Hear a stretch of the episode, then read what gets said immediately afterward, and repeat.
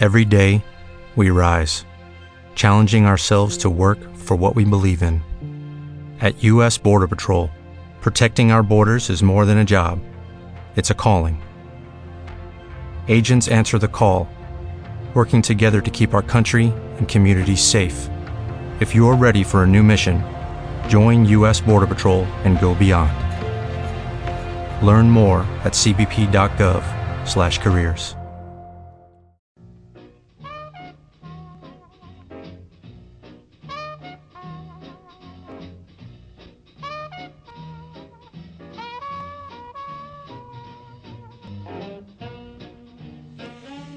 Muy buenas tardes a todos. Eh, aquí comienza a abrir el telón. Hoy una edición especial porque Rosa María Mateos, la conductora habitual del programa, no está. Y entonces eh, aquí estamos Cristian González, Rocío Hola, Mascaró y quien les habla, Javier Gutiérrez. Son las 4 y 5 de la tarde. Y comienza un Se abre el telón que ya veremos a ver si es más grato o no.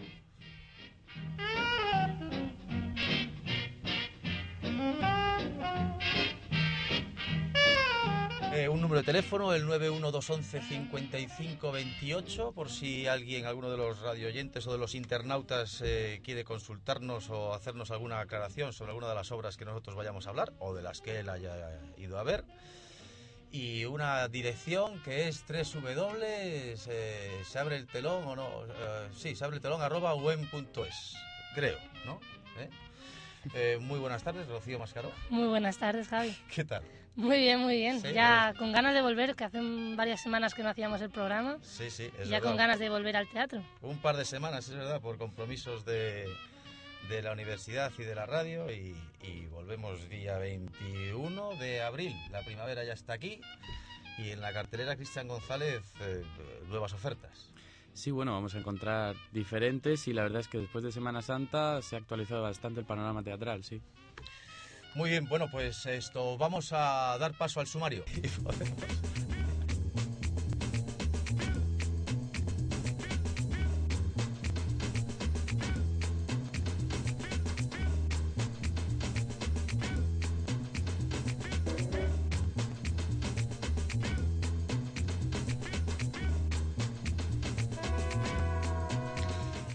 Empezamos por Poco ruido y muchas nueces eh, en el Teatro Fernán Gómez. Es un texto de Jacinto Benante y William Shakespeare dirigido por Ainhoa Mestoy. Y ya hemos dicho que es en el Teatro Fernán Gómez. eh, tanto la directora Ainhoa Mestoy como Paloma Mozo y Tomás Repilo intentaremos que estén con nosotros eh, durante el programa. En el Teatro Alfil mm, volveremos a ver humor, que es lo que caracteriza a este teatro. Cómico bueno, cómico muerto. Ricardo Castella estará hoy en Se abre el telón. Ricardo Costella, uno de los, de los protagonistas, director incluso de la... Bueno, no, director es eh, Chapuli, de la obra y al que fuimos a ver el otro día y muy buena obra. Después este, tendremos nuestra palabra eh, habitual de todas las semanas, ¿no? Eh, Utilería. Utilería, ya veremos a ver el significado en el teatro de esta palabra. Y terminaremos, eh, Cristian, con nuestra agenda cultural, ¿no? Sí, sí, Eh, tenemos, hoy traemos cuatro obras y ya hablaremos ahora. Muy bien, es nuestra selección de esta semana para todos los amantes del teatro y los que no lo sean, que se hagan amantes del teatro.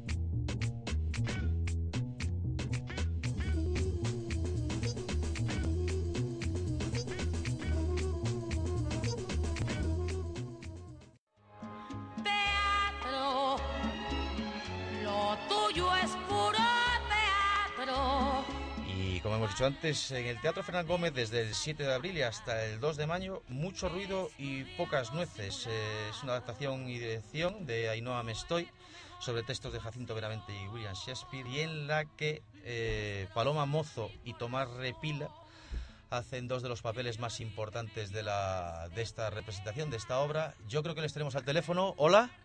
Sí, Sí, Hola, Paloma. Hola, Tomás. Bueno, yo estuve hace... Estuvimos viéndoos hace una semana. Eh, no- a mí me gustaría que contaseis a los oyentes esto... eh, eh, bueno, mucho ruido y pocas nueces ha sido, ha sido televisiva, ¿no? Pero, pero bueno, es una forma de, de acercarnos a ello. Pero sí que nos gustaría que nos contaseis un poco la trama ¿eh? de, de la obra. ¿Hola? Sí, sí, sí, estamos ahí. Eh, yo por, eh, por caballerosidad estaba cediendo la palabra a mi compañera Paloma. Ay, yo estaba cediéndosela a Ainhoa. Bueno, si queréis lo hago yo. es que Ainhoa me parece que no está en antena. No, es que Ainhoa todavía no está en antena. Tenemos problemas para localizarla. Y entonces estamos, estamos solos, ¿eh? Estáis solos. Entonces sí que me gustaría que, pues oye, coger el toro por los cuernos y adelante, ¿no? Venga, Paloma.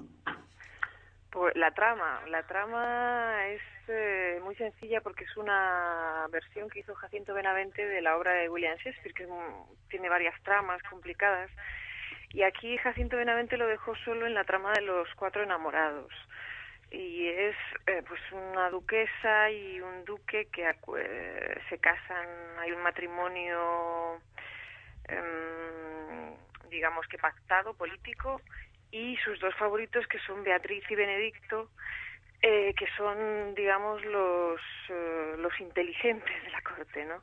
Los que destacan en ese sentido. Y que ambos se, han negado al amor por diferentes motivos, él porque no confía en las mujeres, ella porque cree que los hombres quieren someter a las mujeres y finalmente, bueno, después de muchos avatares, pues No vayamos a descubrir el final, ¿eh? no, digamos que, bueno, hay- un giro. Hay un giro, exactamente. Eh, Tomás, esto como nos decías en la rueda de prensa, tu papel es, eh, eh, ¿cómo lo diríamos?, Eh, principal, aunque, aunque tengo que decir que Paloma Mozo es de esas actrices que, que llenan siempre la escena, ¿no? Afortunadamente, sí. Afortunadamente para mí, para el resto de mis compañeros y sobre todo para el público, desde luego. Eh, bueno, digamos que son eh, los personajes, eh, en concreto, el personaje de Benedicto es algo más activo que el otro personaje masculino, que es el duque. Es un poquito, depende de Benedicto para, para que le resuelva los problemas. Sin embargo, el- las mujeres son bastante más activas, tanto, tanto el personaje que interpreta Paloma Beatriz como la duquesa, que realmente es la que urde todo el complot eh, para engañarles y hacerles creer que uno está enamorado del otro. Porque en esta función me, me vienen ahora un poco las, las palabras que en otra obra decía Lope de Vega, eh, que mucha gente quiere porque ve querer. Entonces, entre ellos no confían, pero basta que una tercera persona les diga que no, Beatriz está enamorada de ti y a Benedicto le dice, no, es que está enamorada de ti ella también. Ellos ya dan un vuelco, ven, empiezan a ver a la persona de otra manera y acaban descubriendo cosas que en un primer momento no veían y no puedo seguir hablando porque entonces desvelaría el final. Bueno, lo que sí que vamos a desvelar, si os parece bien, es que esta es una obra eh, distinta, ¿no? Porque eh, enseña, eh, y esto era, esto era deseo de Ainhoa Mestoy cuando hizo, según dijo en la rueda de prensa, y, y, lo explicó después, eh, los, in- el intríngulis del teatro, ¿no? De- de- del montaje, de los problemas que hay con vestuario, con, con atrecho. Y además es una obra con muy poca carga escénica, por lo que vuestros personajes, que son muy ricos, la verdad son unos personajes, la verdad es que a cualquiera me imagino que le gustaría hacer este tipo de personajes, porque son eh, preciosos de hacer, ¿no? porque porque al principio, eh, bueno, Pa- Paloma, eh, perdóname que, vuelva a decir esto, Tomás, pero sí que es una mujer que parece distante, ¿no? En, en, en la, en, la, distancia corta, ¿no? Y entonces le va perfecto ese papel de... de sin, sin, sin restarle méritos, ¿eh? Ojo. Pero, Bueno. pero sí que al tener tan poca carga escénica, no vamos a olvidar que tiene música en directo, ¿eh? Eh, que, que da mucho juego y da mucha y une mucho las, las distintas partes de la obra. Pero sí que quiero decir que, que- que con poca carga escénica os coméis el, os coméis la, la hora y 20 minutos, hora y 15 minutos que dura la representación. Pues muchas gracias. Hombre, es que no te queda más remedio porque el escenario está casi vacío, eh, es un, hay un pianista en directo maravilloso y, y lo único que, puedes hacer es apoyarte en la acción, en lo que le pasa a los personajes y llevarlo adelante. O sea, estamos solos ante delante del público, cosa que es maravillosa, por otro lado. Estáis en la sala 2, además del, del Fernán Gómez, que es una sala eh, íntima. Es muy íntima, sí, la verdad que sí, que es una sala pequeñita, eh, muy confortable y, y, donde se está muy a gusto y, y, que invita precisamente a eso, a que el, el, el, público está ahí. Es que le vemos la, les vemos las caras perfectamente y ellos a nosotros pues eh, están casi metidos dentro de la acción, ¿no? Y les metemos también de alguna manera. sí, sí, desde luego. No es, que además, es que además el juego de escaleras y de, y de ocultación detrás del telón, cuando, cuando, cuando urden la trama y el engaño, eh, esto pues, pues anima al, al público, le, de, una, de una forma interactúa, ¿no? Tomás, en tu papel de Benedicto, eh, eres el, eres el, el inteligente, eres eh, una de las personas, bueno, como, como, como el papel de Beatriz también, que los, los, los duques no pueden prescindir de vosotros, pero, pero tú tienes ese, ese papel, eh, a ver si estás de acuerdo conmigo, eh, muy, muy un tópico así de bravucón, pero que después caes en las fauces del amor, ¿no? Como, como, ¿eh? como un bebé. Como hacemos todos. Realmente bueno, es uno de los, de los temas interesantes de la obra, ¿no? Que independientemente de cómo sea uno realmente en sociedad, siempre tenemos un, no voy a decir una máscara, pero bueno, nos gustaría que nos vieran siempre, si no mejor de lo que somos, por lo menos tratar de mostrar siempre nuestro mejor lado. Y en ese sentido, cuando estamos con otras personas, tratamos de parecer pues más inteligentes, ¿por qué no? Más guapos, más atractivos, mejor vestidos. Y es un lado que en sociedad se potencia mucho. Cuando los personajes se quedan solos y se enfrentan a ellos mismos y sobre todo a la persona a la que quieren, pues ya mmm, sale la otra cara. La cara no es la cara oculta, es, todos tenemos eh, una imagen y luego por dentro somos de otra manera, que donde se nota es en las distancias cortas. Eh, afortunadamente con esta función, con la versión que ha hecho Jacinto Benavente, lo reduce todo a lo esencial y, y es eh, potencia todo esto que estamos hablando, porque realmente nuestros personajes tienen dos, tres escenas largas y en esas dos, tres escenas hay que dar todo un abanico eh, del alma humana, podríamos decir, ¿no? Empiezan con resquemor, se miran con acritud, empiezan a fijarse en la otra persona, dan un vuelco completo y ya empiezan a interesarse y descubren cosas que no habían visto. Y todo esto la verdad es que es eh, fantástico para, para explorar como actor y hacérselo llegar al público. Y suponemos que el público lo agradece, desde luego. Bueno, eh, a mí por lo que me toca, sí. Y además, esto tengo que contaros que al principio, cuando vi aquella forma de empezar la función, cuando vi eh, cómo, eh, entre comillas, eh, se rompían, eh, se rompía el juego de, de, lo que es la propia obra de, de Benavente, y dije, uy, eh, me, me, sonaba regular, pero eh, al final encaja perfectamente, lo redondea ¿eh? y, y, acaba. ¿Vosotros cuando os enfrentasteis al libreto y a la, a la exposición de, de, Ainhoa de esta obra, sentisteis algo parecido? ¿Pensasteis que había que hilar muy fino para que el público no se disgregase? Hombre, no sé, yo es que estoy acostumbrada a este tipo de, tra de trabajos, de eh, relacionarte directamente con el público, pero la verdad es que no, que no lo pensé. que para mí, a mí me pareció normal estoy muy acostumbrada a, a hacer eso y, y, creo que el público lo agradece. Evidentemente tienes que hilar fino, claro que sí, para no que no se convierta en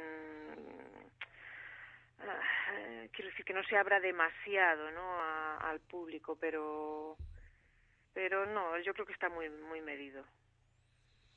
Tomás.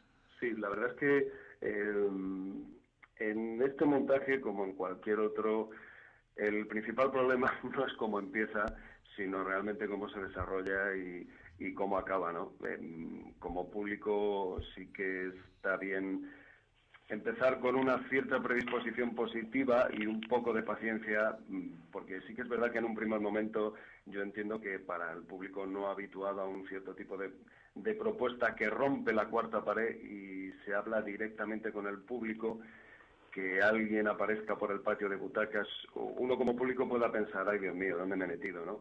Pero si uno confía en que la propuesta es interesante, eh, poco a poco las piezas van encajando porque, bueno, Ainhoa como, como directora tiene es muy inteligente y ha sabido ir haciéndolo muy bien poco a poco, pero eh, como digo, es cuestión de, cómo se desarrolla y sobre todo cómo acaba, o sea que hay que conceder un poco de crédito, pero bueno, yo entiendo, entiendo tu temor inicial porque es cierto que en, montajes eh, se ha querido hacer esta cosa un poco interactiva y no ha funcionado, pero no por, por, eh, por la interactuación en sí, sino porque a lo mejor el montaje no estaba bien resuelto, que es otra historia, claro. Bueno, pues eh, vamos a hacer una cosa, porque curiosamente, y esto de verdad que no estaba preparado, tenemos ya eh, a Ainhoa al otro lado del teléfono, hemos conseguido localizarla. Ainhoa, me estoy. Buenas tardes. Hola.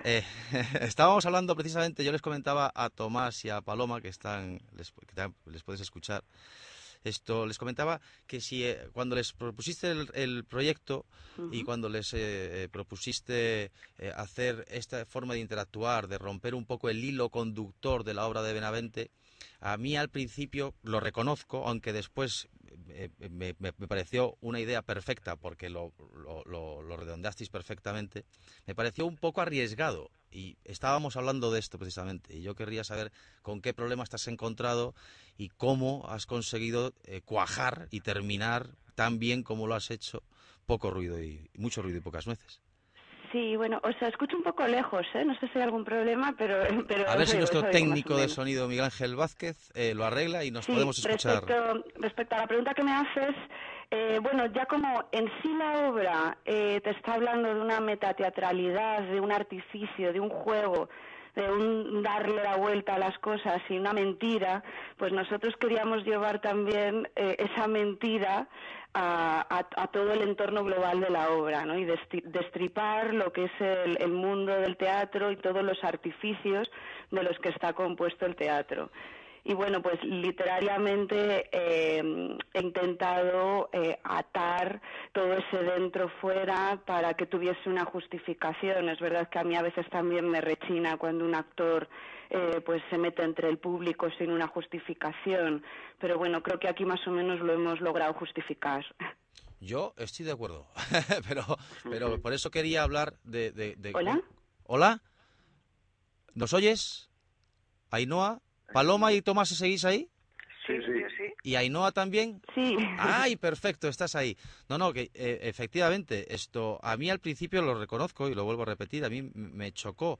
Me, es más, me parecía un riesgo a correr innecesario, pero después, evidentemente, y por eso quería incidir sobre, esta, sobre este tema, me parece eh, una forma perfecta de, conectar, desconectar y volver a conectar y después el, atracón final de, cuando los duques, vosotros y, tú y Jesús Asensi, planeáis que, Beatriz y Benedicto, vuestros, vuestros caros amigos, pues pues sucumban en el amor. Yo me refería a eso. Eh, desde yo creo que es un riesgo. Eh, yo no sé cómo lo... Vamos, Sí, es un, es un riesgo, pero bueno, eh, me alegra que, digas que hemos salido victoriosos. Yo creo que sí, bueno, y vosotros, eh, vosotros Tomás y Paloma también estáis de acuerdo en esto. La verdad es que sí, lo que pasa es que a nosotros nos gustan los riesgos. Es una, profesión de riesgo casi tanto más que, que, hacer alpinismo. Hablando de riesgos, ¿cómo está el teatro ahora? ¿Cómo lo veis? ¿Cómo, cómo los actores y cómo las compañías esto sobrevivís? Porque aunque el público responda, en fin, eh, la crisis afecta a todo, ¿no? Sí, pues es, es, es complicado y de hecho eh, pues nos vemos obligados, como es mi caso, pues a formar a formar compañía, a formar productora y, a, meter ahí tus, tus ahorrillos y arriesgarse porque porque hay poco trabajo, entonces hay que reinventarse a uno mismo. ¿Cómo está respondiendo el público? ¿Bien? ¿Estáis contentos? Si nadie dice nada, yo me meto.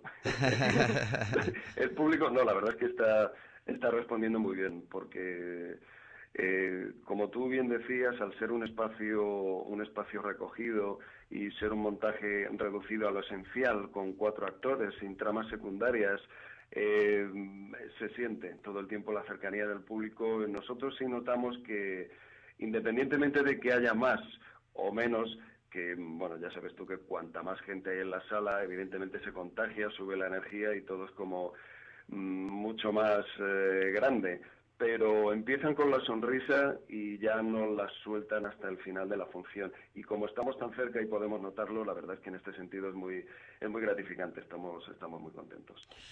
Bueno, la gente pues sale feliz de la función, eso es muy importante. Yo desde luego, yo desde luego salí encantado, la verdad. Esto es una obra, es una obra eh, muy divertida. La hacéis muy divertida, desde luego eh, sí que sí que es, es, es bueno y es es muy interesante que os hayáis centrado y que Jacinto veramente se haya centrado en ese momento de, de, toda la obra, porque es donde, donde, está, el, donde está el meollo. Y desde luego, eh, Paloma Mozo, Tomás Repila y Noa Mestoy, Jesús Asensi, con el acompañamiento, vuelvo a repetir, de Miguel Tubía, yo creo que hacéis un trabajo excelente y, y vamos, yo creo que no se lo debe de perder nadie. Eh, estáis hasta el 2 de mayo. Eh, no sé si tenéis pensado ampliar o, qué, o qué planes tenéis para, para este mucho ruido y pocas nueces o para vosotros en particular. Sí, pues con mucho ruido eh, vamos a estar, por ejemplo, en Murcia, vamos a ir al Festival de Almagro y bueno, estamos moviendo lo que es la producción para poder estar todo el tiempo posible de gira y que vaya a todas partes de España.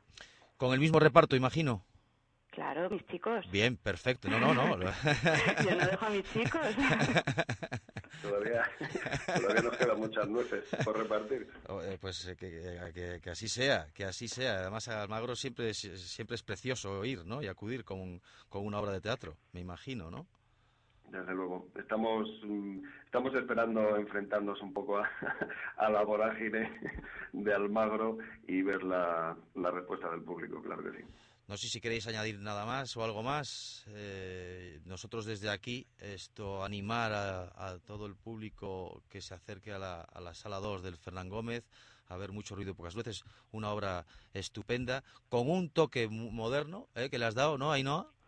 Sí, hemos intentado, como se habla de, pues de un enredo amoroso que la gente puede identificar tanto en el siglo pasado como en el Renacimiento, como en la actualidad, ¿no? que es algo muy, muy humano, son perspectivas muy humanas, pues sí hemos jugado con ese prisma atemporal, de forma que pues el vestuario, aunque tenga toques renacentistas, pues también tiene toques modernos, como el de Paloma, pues que lleva un pantalón de cuero, entonces, pues juega con esa, con esa idea de que lo que se está contando podía suceder antes, puede suceder ahora, puede suceder siempre. Muy bien, pues, pues, pues lo volvemos a repetir. Recomendamos mucho ruido y pocas nueces en el Fernán Gómez. Y esto, si me lo permitís, eh, y por destacar a, a, alguien de entre todo el reparto, me quedo con Paloma Mozo, que es una de esas mujeres que, que marcan mucho la distancia y que ahí está un atractivo especial, la verdad. Muchas gracias, no sé ¿eh? cómo tomármelo eso de la distancia. no, no, no, no, pues, pues, pues bien. si pues para bien o para no, no, no, no, no, para bien, para bien, para bien. No sabía que tuviese tintes negativos, ¿no? pero, Hombre, pero desde luego... no sé. bueno, esto, esto... Eh, no, no, entiendo, entiendo. Efectivamente, el personaje es eh, marca distancias, claro. Ella no quiere, ella se niega al amor y, no quiere enamorarse, entonces marca unas distancias brutales con, con los hombres, claro que sí. Muy bien, es un, pues, tipo, es un tipo de mujer que a ti te gusta, Javier, con lo cual... A mí sin duda. Ah. Ah, oye, pero, pero ¿ha, cantado mucho o qué? no. Tú también me gustas, Tomás, y Ainhoa también, pero bueno, destacar a alguien. Será por el vestuario. sí, hay que destacar el vestuario. Realmente el vestido que, hizo Sol es una maravilla. Bueno, Sol Curiel y ahí no me estoy, el diseño de vestuario también hay que, hay que, hay que resaltar. Bueno, pues muchas gracias a los tres. Esto, que tengáis una buena, una buena gira. ¿eh? y, que, y que os disfrutemos otra vez con mucho ruido y pocas veces o con lo que queráis hacer en, en la cartelera de Madrid. Muchas gracias. A ti. Muchísimas gracias a ti, Javier. Adiós. Hasta luego. Un saludo. Hasta luego. simulacro fue tu mejor actuación, destrozar mi corazón. Y hoy que me lloras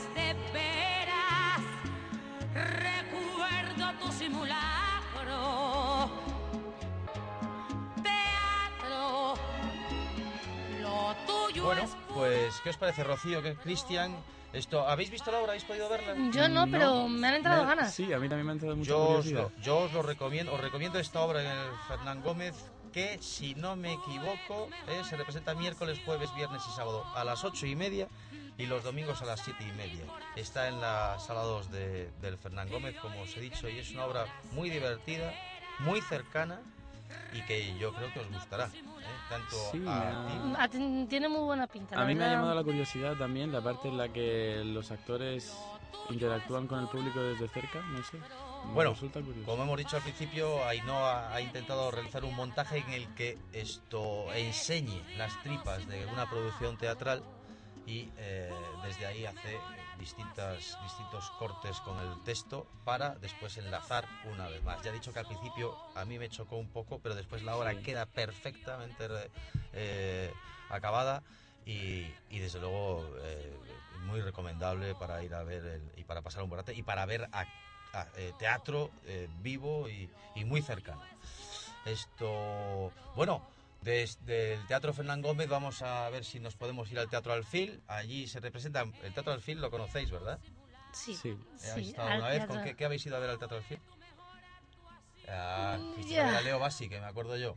Sí, Ah, sí, sí, a Leo Bassi y después fue-. Es que hemos ido varias veces al Teatro Alfil. Este es, un Sí. teatro- es una sala es una sala muy buena y además muy dinámica ya sabéis que lo lleva el grupo Illana que ahora está lo dijisteis el otro día Sí, sí. recuerdo que están en, en Estados Unidos en Nueva York y en el Teatro Alfil eh, se está representando eh, desde el 17 de marzo una obra que se titula Cómico Bueno y Cómico Muerto eh, interpretada por Juan Diego Martín y por Ricardo Castella y dirigida por Pablo Muñoz Chapuli, que es el mismo, eh, si no lo recordáis vosotros, si lo recuerdan nuestros oyentes, es el mismo que había, que dirigía y que protagonizaba aquello de Te quiero mucho, eres perfecto, ya te cambiaré, Ah, y que pronto volverá a la cartelera del film. Pero, cómico bueno y cómico muerto, eh, está interpretada por Ricardo Castella, que creo, creo, está al otro lado del teléfono. Hola, Efectivamente. hombre, hombre, asesino.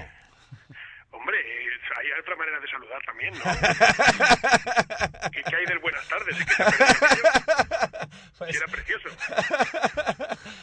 Muy buenas tardes, Ricardo Castella, cómico bueno, cómico muerto. Bueno, la razón por la que he llamado asesino a Sí, Ricardo si quieres Castella. explícalo, vamos. Como explícalo tú. Por- e, O yo por eso te he llamado, para que lo expliques tú, ¿eh? porque tú Sí. tienes mucho más, mucho más Sí, cachondeo bueno, que la, yo. la obra que tenemos nosotros, Cómico Bueno, Cómico Muerto, es, es un duelo entre monologuistas, un novato y un veterano.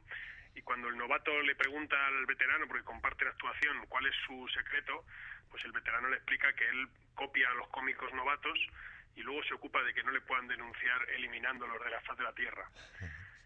Digo yo que será por eso que me lo has llamado así. No, hombre, claro, yo estuve allí y te veía con la pistola para aquí, pistola para allá.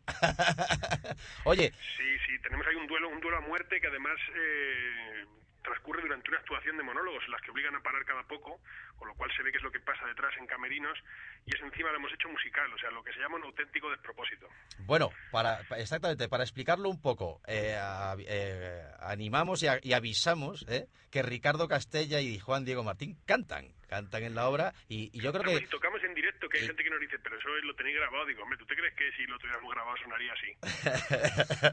hombre, no. Esto lo hacemos en lo absurdo que estos monologuistas que van y dicen, vamos a hacer un musical, pero como musical entre dos, si, si no estáis nada más que los dos, y todo lo que se toca, se canta y se baila y lo hacéis los dos. Digo, pues sí, así de lamentable es el invento. Oye, ¿qué te iba a decir esto? Eh, esto, eh, la idea de dónde surge? La idea surge de que has estado haciendo televisión de que has hecho guiones y de que se los han merecido otros o- o- o cuéntanos un poco, por favor. Esto es una doble lectura torticera que a lo mejor haces tú y gente retorcida como tú, pero no. Pero no. Eso es por, No, eso es por lo de asesino, ¿no? Esto surge de, claro, esto tiene, tiene tu, su contrapartida, eso es así, no se puede saludar a esa gente, hombre. Esto tiene, mm, tiene su explicación en que hay mucha gente que hace monólogos, nosotros llevamos haciendo monólogos pues casi 10 años ya, y cuando se nos ocurrió tratar de hacer un espectáculo en el que varios monologuistas compartieran escenario, pues no queríamos hacer lo que la mayor parte de monologuistas hacen cuando comparten escenario, que es no compartir escenario, que es salir uno detrás del otro. Y nosotros pensamos que queríamos hacer mm, algo que fuera una función teatral, porque al fin y al cabo hay una trama y una historia que estás contando, y como en principio lo íbamos a hacer en un sitio pequeñito que hay en, en Gran Vía, y en Gran Vía si no haces un musical no te dejan, ¿La chocita esa del loco? como sabes que en la chocita del loro sí, dijimos pues lo hacemos musical ya, porque esto, si al fin y al cabo lo que vamos a hacer básicamente como buenos monologuistas y cómicos es reírnos del formato en el que estamos, ¿no? O sea que nos burlamos un poco de lo que es el thriller de asesinos, mm, como ya viste, y del musical, pues en vez de burlarnos nosotros, más bien es la gente la que se burla de nosotros, pero bueno. Eh, eh, Ricardo, eh, el Teatro Alfil, has hablado de la sala, esa, de- esa otra sala. El Teatro Alfil es un teatro, una sala perfecta para este tipo de Sí, obras. el Teatro del Fil es un, es un sitio ideal para hacer comedia, que además se nota porque ha estado gente muy buena haciendo comedia y lo notas allí dentro.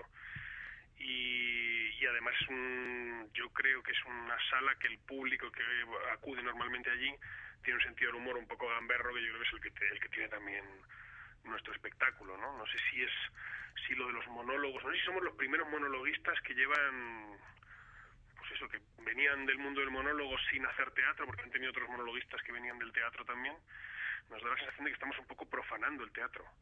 Es un sitio donde se hace comedia muy en serio y muy bien en general. Vamos, nosotros solíamos ir mucho cuando, pues desde hace un montón de años, ir a ver los espectáculos que ellos programan, tanto los espectáculos de Illana como de otra gente que ellos traen. Y para nosotros la verdad es que es un privilegio y un lujo estar ahí. Bueno, el monólogo, el monólogo es, es, es puro teatro, yo creo, ¿no? Bueno, lo hay, mm, es verdad que se ha habido un género más mm, visto en televisión que es menos teatral, ¿no? Pero, mm, Ya, pero me refiero- me refiero a la gente que no que no viene de hacer espectáculos de una sola persona más teatrales, porque sí que hay monologuistas que hacen monólogos más teatrales y otros que los hacen más televisivos, podríamos decir, más de un un poco lo, lo que es el género en los bares, que lo recoge nuestro espectáculo también, porque el porque el, de lo que habla precisamente es de cómo es un espectáculo cuando vas a un bar, ¿no? Como te paran cada poco para que vayas a beber y de un poco ese, rollo marrullero que hay entre los cómicos que se encuentran por ahí a veces en pues en locales de dudosa reputación. Hay mucho de eso, se ha subido mucho al carro, eh, mucha gente eh, a raíz del éxito de los monólogos que con los, con los que empezasteis y a los que les disteis mucha cancha y, y os convertisteis en un referente humorístico de, de- de- por lo menos en este país, oye, ¿por, por- por qué no, por qué no, por qué no hay, mucha gente que yo creo que se anima mm, y luego es verdad que, mm, que te pongas y escribas algo y lo hagas tú es una cosa, otra cosa es que veas lo que hace otro y te pongas a hacerlo como si lo hubieras escrito tú, que es una cosa que yo creo que es peor. Y, mm, y sí que hay mucha gente que se lanza a hacer monólogos, pero claro, esto como todo, pues cuando empezó y había mm, dos años de gente que hacía monólogos, pues había unos y cuando pasan no sé cuántos años, pues hay gente que ha seguido haciendo y que ha seguido escribiendo cosas nuevas o que ha seguido aportando o hay gente que no. Igual siguen apareciendo gente nueva. O sea, lo que sí es verdad es que te permite mostrar cómo entiendes tú la comedia y cómo eres tú capaz de hacer reír sin mucha herramienta y es un estado, lo que tú decías, ¿no? Teatralmente también muy puro en ese sentido. Eh, bueno, esto, eh, de hecho, eh, tú, te- has- tú como experto en monólogos, ¿te has eh, cerrado el- la obra que son unos 85 minutos con unos 15 últimos minutos que son como el cenit, como el, lo has recogido ahí, lo has, lo has eh, finalizado ahí, para mí muy potentemente, desde luego. Es una, eso es una cosa que yo no sé si la gente lo entiende mucho, pero para mí es una broma sobre el tipo de materiales que se hacen en los bares en realidad.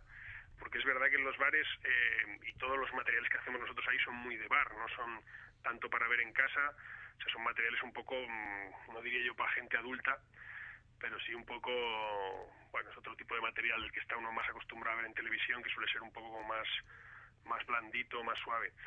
Y entonces esto que yo propongo al final, que, que no, yo creo que no lo desvelamos, ¿no? No, no, no, no, no, no, no.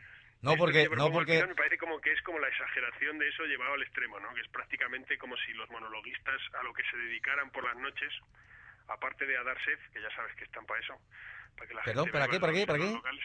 ¿para qué, para qué has? ¿Para qué has dicho, sed. perdona? Para dar sed. Ah, ah. Dar sed. sí, sí, sí, sí. Ya, ahora, ahora recuerdo, ahora, ahora, vale. Me sitúo, Tienes me sitúo. la mitad si a veces apetece comer cosas ahí como ahumados y eso para que la gente le dé sed, porque básicamente esa es la función, ¿no? Pero aparte de eso, también son un catalizador un poco de, pues eso, las parejas que van allí a... Yo eso lo veo como una faena compartida, ¿sabes? Los muchachos traen a sus chicas allí para que nosotros las hagamos reír y luego ellos las llevan a casa y ya rematan la faena. Es Como, como un equipo. Como un equipo, ¿sabes? Es, es bonito pensar que estamos contribuyendo a eso también. No, voy, no vamos a desvelar el final, pero sí que te voy a hacer una pregunta. ¿Alguna vez ha surgido el sí? El sí rotundo a esa... Hombre, depende del día. Y hay gente que sí, hay gente que se anima. Lo que pasa es que siempre se animan los mismos, ¿sabes? Para desgracia... pasar. Madre mía, estará todo el mundo en casa. ¿De qué demonios están hablando? Bueno, esto, esto lo hacemos para que vayan a ver. Que se vengan, que se Eh, vengan. que Oye, se vayan a verlo. Estamos ahí a las 10. Es una función cortísima, que yo solo insisto mucho. Que la gente va al teatro y dice, es que yo voy ahí, estoy perdiendo un rato de mi vida. Pero esto es un rato corto el que pierdes. Bueno, Y en realidad no lo pierdes. yo no lo pierdo. ahí, yo creo que te ríes y, te, y la gente se lo pasa francamente bien, vamos. francamente bien. Oye, esto, Ricardo, Rocío Mascaró, Muy eh, mi compañera, te, va a hacer- te, va a pre- te quiere preguntar algo. Yo tengo una pregunta. A ver, ¿los humoristas os reís? ¿Tenéis el mismo sentido del humor que cualquiera que no lo es? Los humoristas nos reímos, pero es verdad que tenemos un poco ya de callo. Entonces, eh, a veces te ríes con algo y dices, ay, había que haber quitado esta palabra. Para Claro, que fuera porque- más divertido, porque estamos muy acostumbrados Sois muy críticos, ¿no? a... Yo creo que es, una, es de formación profesional. O sea, yo estoy viendo un espectáculo de alguien y me puede divertir mucho, pero hay cosas que digo, ay, esto si se hubiera hecho de esta manera, de esta otra, porque estás muy acostumbrado a con tu propio material llevarlo a sitios, enseñarlo a gente y que la gente, la gente me refiero al público, te digan con sus caras y con sus risas, ay, aquí faltaba una palabra, aquí sobraba, esto está largo. Entonces, hay cómicos que ríen, sí es verdad que no somos igual de gente que se ríe mucho, pero yo creo que es porque trabajamos en eso también. Ahora es verdad que cuando algo nos divierte y algo nos parece divertido, nos parece muy divertido. Yo hay cosas con las que disfruto, y yo creo que disfruto más que el público en general precisamente por eso, ¿no? Porque como también has visto mucho, cuando encuentras algo que te gusta especialmente, es que te gusta mucho, mucho, también es a lo que te dedicas, ¿no? Y te gusta. Oye, Ricardo, hablando de esto de, de, de reír del público, esto, nosotros, bueno, los dueños del teatro donde tú actúas, ¿eh? ellos Están han... en Nueva York, a ver si están- nos llevan luego, porque Sí. esto, esto no es Broadway, yo creo que triunfaría fijo. Esto han contado en alguna ocasión que ellos cuando idean un espectáculo eh, y lo muestran por primera vez o las, las primeras veces al público, esto incluso están abiertos a, a- bueno, eh, ven las reacciones del público, las observan, observan las reacciones del público y en función de cómo reacciona el público, esto cortan, modifican sketches y esto. Eh, ¿Tú haces lo mismo? Sí, pero esto lo hace todo el mundo, yo creo que hace comedia. Vamos, tú enseñas, ya lo hacían los hermanos Marx con sus películas, ¿no? Que partían de una gira que ellos hacían por locales y por teatros y esos números pulidos a base de, actuar por ahí en diferentes sitios era lo que luego iba a la película, ¿no? Y nosotros igual, o sea, los monólogos ya venían con mucho trabajo de atrás, algunos de los trozos, los que son más, los que tienen más tiempo, ¿no? Em, que son igual trocitos cortos también, esos venían muy pulidos de actuar mucho por ahí, y la parte intermedia, lo que es la trama, que es lo más nuevo para nosotros, la parte de las canciones, pues si tú te hubieras visto la primera función que hicimos, que fue en torno a noviembre, pues igual había dos o tres canciones que no estaban, que ahora sí están en la versión nueva, canciones que se han caído, escenas que han- se han reescrito enteras, y eso no... Lo que no tiene sentido es que tú hagas algo y digas, yo creo que esto es gracioso. La gente te mire como diciendo, pues lo crees tú solo, y lo sigas haciendo. Bueno, no tiene sentido, tú vas allí a divertir a la gente, no a, a comprobar una y otra vez que algo que tú piensas que es divertido no lo es. Porque es posible, porque es posible que con esto de la proliferación de los monólogos y lo que has dicho tú antes de, de- de esas salas que, en fin, eh, eh, se haya caído en, en el- la utilización excesivísima ya de tanto tópico y de tanto chiste fácil y de... Bueno, lo que, lo que hay es que como hay mucha más gente, pues la, ser original, digamos, cuesta un poco más, pero también es verdad que cuando ves a alguien original y que te gusta, es muy fácil ver qué tipo de cosas no hace, ¿no? Porque son, o sea, nosotros muchas de las cosas que se nos ocurren, que decimos esto tiene pinta de visto, pues tratas de no hacerlo o buscas una manera distinta de hacerlo.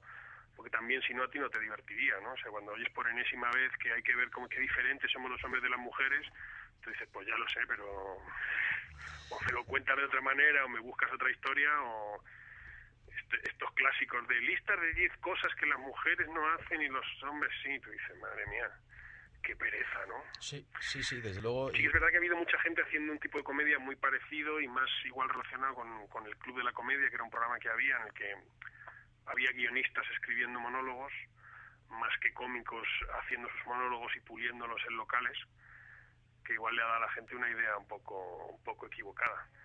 Oye, y aprove- También el hecho de reunir a más de un monologuista en un sitio te permite, pues eso, igual lo que hacemos nosotros en el espectáculo, ¿no? Que ves la comedia que puedo hacer yo, tal y como yo entiendo las cosas y cómo la entiende Juan Diego o, o su personaje, ¿no? Que es el, el cómico sin nada en la cabeza. Precisamente, eso te iba a preguntar. Ahora, aprovechando que Juan Diego por motivos laborales no puede estar con nosotros, cuéntanos, ¿qué te parece Juan Diego Martín? tu compañero de reparto. Juan Diego es un compañero ideal, es un tío que tiene una energía sin límites, sin límites. Y hace un papel de novato, yo creo que lo hace muy bien, porque es muy complicado eso, tiene que venir cada día y hacer como si no supiera nada, de nada. Todo lo que aprende en la función se lo tiene que olvidar para la función siguiente. Porque yo hacer de veterano, bueno, pues es fingir, tampoco pasa nada. Pero lo suyo, Sí, tú pero eres un lo suyo chaval, es un complicado, chaval. es complicado. bueno, un novato que hasta te roba la pistola y te perdona la vida, ¿eh? Ojo. Bueno, depende tú cuándo te viste la función, porque ya la hemos cambiado. no, no, tú caes, tú caes, tú caes al, tú caes al suelo y le devuelves el engaño, le devuelves el engaño. Pero Sí, sí, sí, la verdad, es que, la verdad es que la trama yo creo que tiene suficientes puntos de giro como para dejarte absolutamente despistado. Gente, Despistado que completamente. Se viene, a volver, se viene a volver a verla, dice, no, es que me ha gustado. Digo, no, tú vienes a volver a verla para ver si la entiendes. que viene la gente como diciendo, madre mía, qué lío habéis montado aquí. Porque es verdad que, mm, que lo que transcurre detrás del, digamos, de lo que es la función que está viendo un teórico público en un bar, ¿no? En un bar que llamamos el Alfil, ¿no? Que es el mejor bar de monólogos de la ciudad sin duda. entre medias que se está se está parando digamos la actuación de monólogos para que la gente beba pero le da la oportunidad al público de ver qué es lo que ocurre detrás eso que ocurre detrás eh, no se puede decir que no sea variadito eh No, porque cambia o sea es, es- es eso es realmente dos personas uno que quiere matar a otro para copiarle y otro que no se quiere dejar matar claro y hemos generado ahí un duelo bastante particular Oye, lleváis ya más de, Ricardo, lleváis ya más de un mes. ¿Hasta cuándo estáis? Eh, estamos todo abril, estamos viendo a ver si, si nos dejan estar un rato más en mayo, pero Bueno, estamos diciendo a la gente que se vengan a abril porque no nada es seguro en este mundo. Y es más, probablemente si se viene la gente mucho en abril, exista la posibilidad de que nos dejen en mayo. Pero si dicen, hey, ya iré en mayo, igual, igual no estamos. muy bien, pues para que vayan en abril, recomendamos desde Se abre el telón, eh, Cómico Bueno, Cómico Muerto, Juan Diego Martín y Ricardo Castella, dirigidos por Pablo Muñoz Chapuli, en el Teatro Alfil, eh, de miércoles a sábado a las 10 de la noche y los domingos a las 8. Y aviso a navegantes, eh, no se apresuren por salir, que quien va a salir primero del teatro van a ser los actores. Ricardo, muchas gracias. Bien avisado, bien avisado. Más antes que ellos. Siempre tenemos más prisa, así que, ¿sabes que saliendo, a- si la función es a las 10, o sales corriendo o no llegas a cenar a los sitios? No, no es verdad que la función acaba prontísimo, ya he dicho que era corta. O sea, La, nada, la- la obra es la obra es corta, llega es muy amena, es divertidísima y, y si bueno siempre te dan de cenar, ¿eh? Madrid es un sitio donde siempre te dan de cenar, o sea que eso no es excusa para no ir a ver eh, cómico bueno, cómico muerto al alfil. Ricardo, Sí, sí, sí. Oye, muchísimas gracias. nada, a, a seguir a seguir bien, a seguir así y, y- y que, y que amplíes a mayo. ¿Sabes, sabes, por cierto, que con esto que estás haciendo, y ya verás tú si esto se lo explicas a tus oyentes o no, te acabas de convertir, te guste o no, en un espíritu de la comedia. Bueno, yo soy Porque bastante has cachondo. difundido, sí. estás difundiendo la risa. Esto no se lo vas a poder explicar a tus oyentes, que se vengan a verlo y que entiendan a ver. Ah, eso del estamos espíritu de la comedia, ¿eh? Sí, eres un espíritu de la comedia, amigo. No hay vuelta Muchas ya. Lo repetimos. A eh, cómico bueno, cómico muerto en el alfil Ricardo Castella, archiconocido eh, televisivo, pero eh, importante eh, actor de teatro. Adiós. Hasta luego. Hasta luego. Lo tuyo es puro teatro, falsedad bien ensayada. Bueno, pues hasta aquí nuestro recorrido con, con actores eh, y protagonistas de las obras. eh, mucho ruido y pocas veces en Fran Gómez y cómico bueno, cómico muerto con Ricardo Castella en el Teatro Alfil. Yo creo que son dos buenas obras para reírse en distinto plano, pero reírse mucho.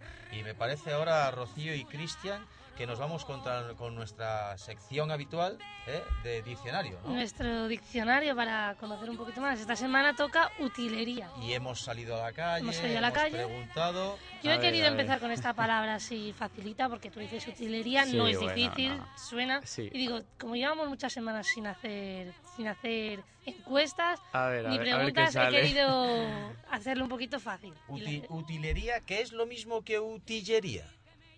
¿Qué es eso de los campos de fútbol y el utillero y tal? Hombre. Bueno, ya veremos. Mm. Hombre, algunos, algunos pueden ¿Alguno ha confundirlo. salido por ahí? Sí, ¿sabes? sí. Ah, pues eso decía yo, eso decía yo. Bueno, pues entonces que lo escuchamos, escuchamos. Vamos a escucharlo. Eh, aquel material importante y de utilidad. La utilería seguro que es algo útil en el teatro, no sé. Yo creo que la utillería es todo lo que concierne al atrezo, es todo los, eh, lo que está en los- el backstage, la parte para hacer los decorados, lo que es un poco pues eh, la or- la ornamentación de la puesta en escena.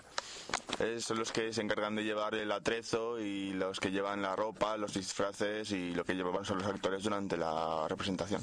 Mm, Toda la parte de decorados y utensilios del teatro, no sé. Pues el decorado, ¿no? Las cosas que hay en el escenario y todo eso. La utilería es donde se guarda el decorado y todos los maquillajes que van a usar los actores.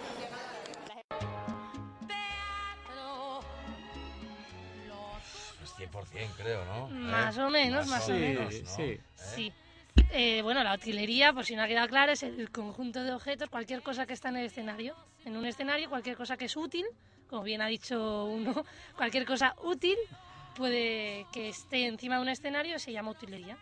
O sea, que puede ser desde decorados hasta... Decorado, parte cualquier parte vestuario, cualquier cosa que sirva para algo, que esté eh, por alguna razón, porque todo lo que hay encima de un escenario está por alguna razón. Entonces, cualquier cosa es una utilería. Muy bien, pues nada, hasta aquí nuestra eh, sesión didáctica de todas las semanas. ¿Tienes ya preparada la palabra para la...? No, todavía no. Además, no lo voy a desvelar porque entonces la gente ya va buscando y no. y no nos sale bien la encuesta, ¿no? Claro. Muy bien, pues utilería, una palabra más en la que se abre el telón, intenta acercar el teatro y sus eh, entresijos a los oyentes y a los internautas.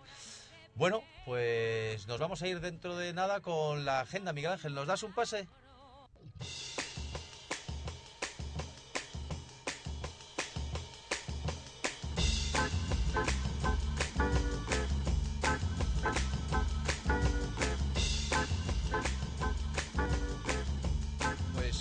Cristian González y Rocío Mascaró, a la que ya habéis oído todos, esto nos trae la agenda, la selección. Una Pues sí. selección gourmet, ¿no? Sí, sí, Buena, sí, sí. ¿no? ¿Eh? Que se note. Venga. Pues nos vamos al Teatro Goya, donde nos encontramos desde el 20 de abril al 9 de mayo Los Chicos de Historia, eh, que es uno de los mejores textos de Alan Bennett, que es una comedia sobre el valor y el sentido de la educación, donde se nos plantea si se entiende como un camino hacia el éxito o como un camino hacia la, mo- la madurez vital. Ah, ya. Nos vamos ahora al Teatro Infanta Isabel. Esta obra, Vivir así es morir de humor, eh, estará, está solo hasta el- este domingo, el 25, así que hay que ir a verla ya. Es, mm, según hemos leído en las críticas, un- te pasas la hora y media que dura la, la obra sin parar de reír, una comedia que merece la pena. Es un hombre dolido de penas de amor que amenaza con suicidarse. Entonces llega el negociador de la policía que trata de convencerle de que no lo haga, pero resulta que se vuelven las tornas y es el que se va a suicidar que, que, que convence a suicidarse al negociante. Eh, yo no sé si, no, porque me he despistado, en los chicos de la historia has dicho que el director es José María Pou, ¿no? El gran José María Pou. ¿eh? Mm, Sí. ¿No? ¿Lo habéis dicho? Bueno, pues hay que decirlo porque José María Pou viene y yo creo que va a reventar la cartelera. Sí, de y además es eh, el protagonista que actúa como profesor de, de historia y el director también. No es nuevo en las plazas, en la cartelera de Madrid José María Pou, ha hecho muchísimo, muchísimo. Yo, en fin, eh, aprovechando que se ha representado hace poco, yo no sé si sigue en el teatro, en el teatro de, de Malasaña esto arte, eh, con, con Enrique San Francisco, que por cierto, y si no me equivoco, debo de deberíamos de darle el pésame porque su padre ha, fallecido recientemente, yo creo que Vicente Aro ha fallecido recientemente, pero José María Pou hizo arte en, el Teatro Infante Isabel hace ya varios años, con Flotats, precisamente, que también ha estado aquí y con el que intentaremos estar eh, en el próximo programa con, con José María Pou. Muy bien, seguimos con la agenda entonces. Bueno, sí, y de ahí nos vamos al Teatro María Guerrero, donde se, se, nos presenta Avaro, con el director de Jorge Labelli. De, es una obra de Molière donde se nos va a presentar un, una historia un poco filosófica que tiene pequeños trozos de drama y de comedia, donde ya ampliaremos la información la semana que viene, que hablaremos de Avaro. Bueno, el Avaro eh, os lo voy a decir a vosotros y sobre todo a los oyentes. El Avaro, quien quiere ir a ver a Juan Luis Galiardo, que es el protagonista de esta obra, está reventando el, Teatro María Guerrero, que espabile, porque yo he conseguido entradas para el miércoles que viene y en tercera fi teatro, o sea, quiero decir que está a tope la, el Teatro María Guerrero. Y entonces, quien quiera verlo, esto el avaro de, del director Jorge Label y de Juan Luis Gallardo, entre otros, cuidado, que se apure, que se dé prisa y que acuda a la taquilla o que llame por teléfono a la taquilla del Teatro María Guerrero, porque si no, se quedará sin ver una de las mejores obras posiblemente que pasen por Madrid este año. ¿Hay más? Sí, hay más. La última recomendación de esta semana nos lleva al Matadero de Madrid, en las naves del español concretamente, El Balcón Trata de El Gran Balcón, que es el más famoso burdel europeo de los años 20. La alta burguesía disfruta de unas sesiones muy especiales al introducirse en los personajes que representan el poder establecido, un juez, un obispo, un general, entre otros. Y mientras tanto, en la calle, una revolución amenaza con aniquilar los fundamentos del Estado. Ahí podremos ver un poco de, humor picante y un poquito de teatro para adultos, pero para disfrutar del teatro. Muy bien, ¿algún plan para yo? Este fin de semana me voy a ver Fin de Partida, una obra que se estrenó hace tres días en el Teatro de la Abadía, eh, protagonizada por José Luis Gómez y Susi Sánchez, entre otros. Es un texto de Samuel Beckett, está dirigida, perdón, por, por un director eh, eslovaco y tiene muy buena pinta. Eh, ya os he dicho que he conseguido eh, casi sin casi sin, sin poder elegir unas entradas para el Avaro de Molière. Esto, ¿Os animáis a ir al teatro este fin de semana? Sí, sí, ya, nos contarás a ver qué tal el Avaro. Y, vosotros también debéis de contarnos. Yo, yo sí que intentaré ir a ver Cómico Bueno, Cómico Muerto. Intentaré ir a yo, verla. Yo creo que me apunto, me apunto. Ah, otra cosa, aparte de eh, Cómico Bueno, Cómico Muerto y de poco, mucho ruido y pocas nueces, hay que decir que también estuve en el Teatro Fernán Gómez. Parece que el Teatro Fernán Gómez está eh, con mucho dinamismo este año. Fui a ver Luces de Bohemia, eh, de un texto de Valle Inclán. Eh, no podía dejar, un gallego como yo, no puede dejar de reseñar esta obra de Luces de Bohemia. Pero desde luego esto hay una, una compañía aragonesa que, que representa todas las vicisitudes de, de, Max Estrella y de aquel Madrid de los años 20, 30, si no me equivoco, eh, con un lenguaje además muy fiel al texto de Valle Inclán y que posiblemente a los jóvenes actuales les recuerde algo a su moderno lenguaje actual. Bueno, eh, pues eso, eh, muchas obras de teatro, hemos dicho, hablado del Avaro, hemos hablado de del balcón, en fin, esta es nuestra propuesta.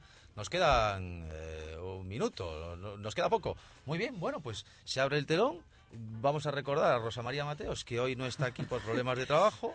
En fin, yo espero ¿Un que. desde aquí? Yo, un, beso, efectivamente, un beso y, que, vuelva pronto, porque esto no es lo mismo sin ella, ¿verdad? ¿Eh? Se nota, se nota. ¿Cómo que se nota? se nota la ausencia. Que, bueno, bueno, bueno, Es que nosotros lo hagamos mal. A ver si, a ver si el programa que estás tú aquí, ¿eh? yo la echo Muy de bien. menos siempre. Son las 5 menos 5 de la tarde, más por ahí, y y nos vamos hasta el miércoles que viene. Hasta aquí se abre el telón. Muchas gracias, Rocío Mascaró. Muchas gracias a ti, Javi. Cristian González, muchas gracias. Eh, muchas gracias. Eh, sesgadas, ¿eh? muchas gracias a Miguel Ángel Vázquez, que está al otro lado de la, del cristal manejando todo esto y que nos ha puesto en contacto con todos los actores. Y a ustedes, pues hasta la semana que viene. Aquí termina este Se abre el telón. Adiós.